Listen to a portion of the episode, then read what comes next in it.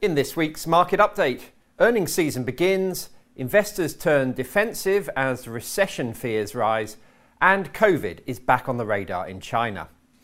So, earnings season is on us again. This week we see the first results announcements covering the three months from April to June for the biggest US companies. And the big question is whether so far remarkably resilient earnings forecasts can hold up. It's an important question because the bear market that we have experienced so far in 2022 has all been about lower valuation multiples. The current level of the market prices in continuing, if lower, earnings growth. If that's not actually delivered, then the fall in markets may have further to go. History suggests that bear markets that are only associated with a valuation reset tend to bottom out on average 20% or so below the recent peak, that's pretty much what we've experienced so far. If, however, the bear market accompanies an economic and an earnings downturn, then the drop is usually bigger, around 35%. So that's why everyone is watching the upcoming earnings round so closely. If results meet expectations and valuations stabilise, then the market can edge higher from here. If they don't, there could be more pain to come. So, this is a difficult phase in the market cycle. Earnings growth is slowing and valuations are compressing. It's a bad combination, but the process is likely to be completed well before the bad news starts to really emerge. That's how markets work. So, markets will stabilise and turn up while the headlines are still bad. Things kick off later this week with a handful of the big banks. JP Morgan, Citigroup, Wells Fargo, and Morgan Stanley are the ones to watch. Banks usually do better as interest rates rise, but ahead of a possible recession, it's likely that some will raise their provisions against bad loans. So it's a two way pull. At the same time as investors are assessing earnings reports, the Fed will continue with its fight against inflation. We get the latest CPI reading later this week, with the expectation that US inflation will have continued to rise, albeit only marginally, from 8.6% to 8.7%.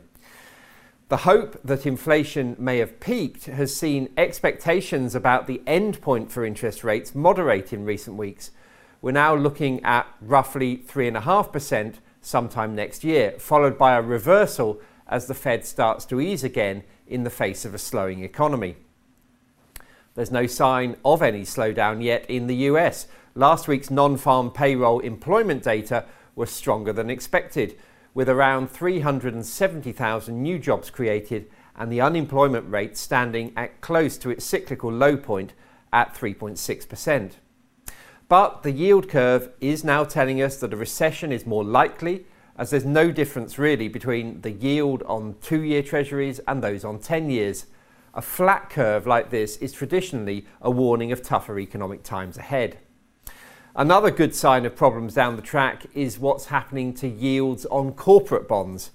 These will tend to rise as investors start to price in the possibility of higher default rates from companies. Higher yields lead to lower bond prices, and we've seen the biggest falls in these since the early days of the pandemic. Finally, concerns about the future are captured by inflation expectations. One widely watched measure of this is the implied average inflation rate over a five year period starting in five years' time. Sounds complicated, but it's a very useful gauge for central bankers because it tells them what the market thinks the longer term impact of their policies will be. Currently, this five year, five year inflation measure stands at 1.86%, and that compares with 2.67% earlier this year. That reflects a significant shift in what investors are worrying about, from inflation to recession. This is also being reflected in the parts of the stock market that investors are gravitating towards. Earlier this year, energy and material stocks were in demand as the war in Ukraine caused supply shortages and inflation rose. Those sectors have fallen out of favour quickly more recently as recession fears have risen. Now, the safe havens in the market are defensive sectors like consumer staples and healthcare and higher quality companies. Things have also looked up a bit for the technology sector, which took a beating as investors started to price in higher interest rates. Tech did well when growth was scarce and interest rates low, then fell as recovery favoured more cyclical sectors and rates rose, and now tech is performing relatively better as expectations rise that the Fed will be less aggressive than feared. On the other hand, commodities, which soared on post COVID reopening hopes and then the war in Ukraine, have reversed course as inflation fears give over to recession worries. Although gold and silver are commodities that march to a slightly different beat from industrial metals, they too have been weak recently as rising interest rates have raised the opportunity cost of holding metals that pay no income. It all goes to show that timing the market is very difficult indeed. Far better to have a well diversified portfolio that benefits from the winners at any point in time and so smooths the ride for investors.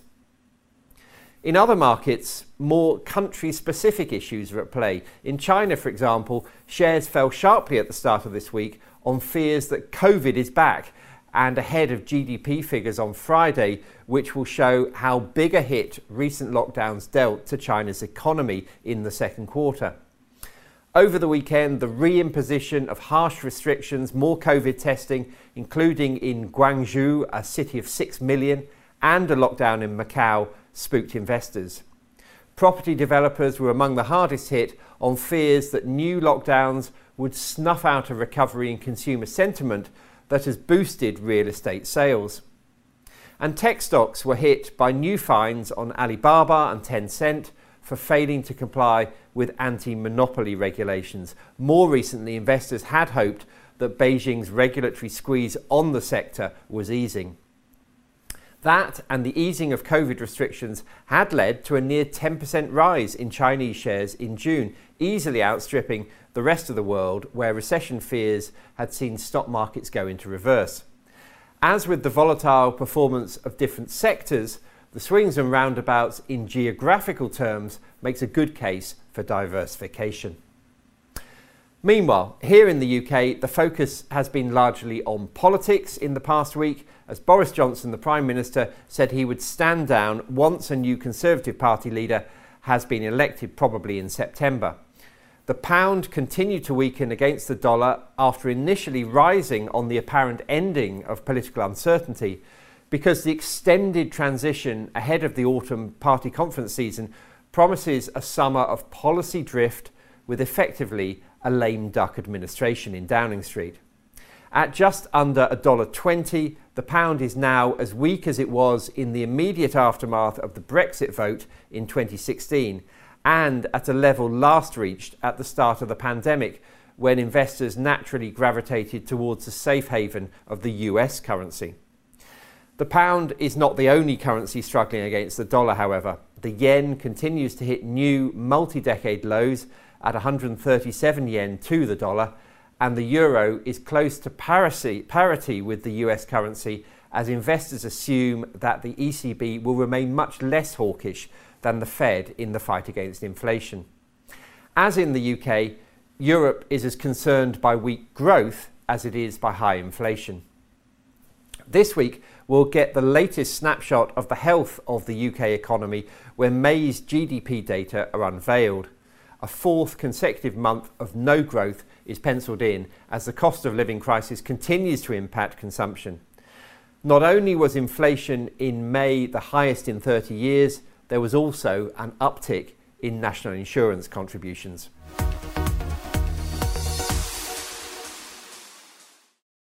Please note that the value of investments and the income from them can go down as well as up, so you may get back less than you invest. Investors should note that the views expressed may no longer be current and may have already been acted upon. This information is not a personal recommendation for any particular investment. If you are unsure about the suitability of an investment, you should speak to one of Fidelity's advisors or an authorized financial advisor of your choice. Overseas investments will be affected by movements in currency exchange rates, and investments in emerging markets can be more volatile than other more developed markets. Reference to the specific securities should not be construed as a recommendation to buy or sell these securities and is included for the purposes of illustration only. Tax treatment depends on individual circumstances and all tax rules may change in the future. Withdrawals from a pension product may not be possible until you reach age 55, 57 from 2028. This podcast may not be reproduced or circulated without prior permission. No statements or representations made in this podcast are legally binding on Fidelity or the recipient. This podcast is meant only for UK residents and does not constitute an offer or a solicitation in any jurisdiction in which it may be unlawful to make such an offer or solicitation.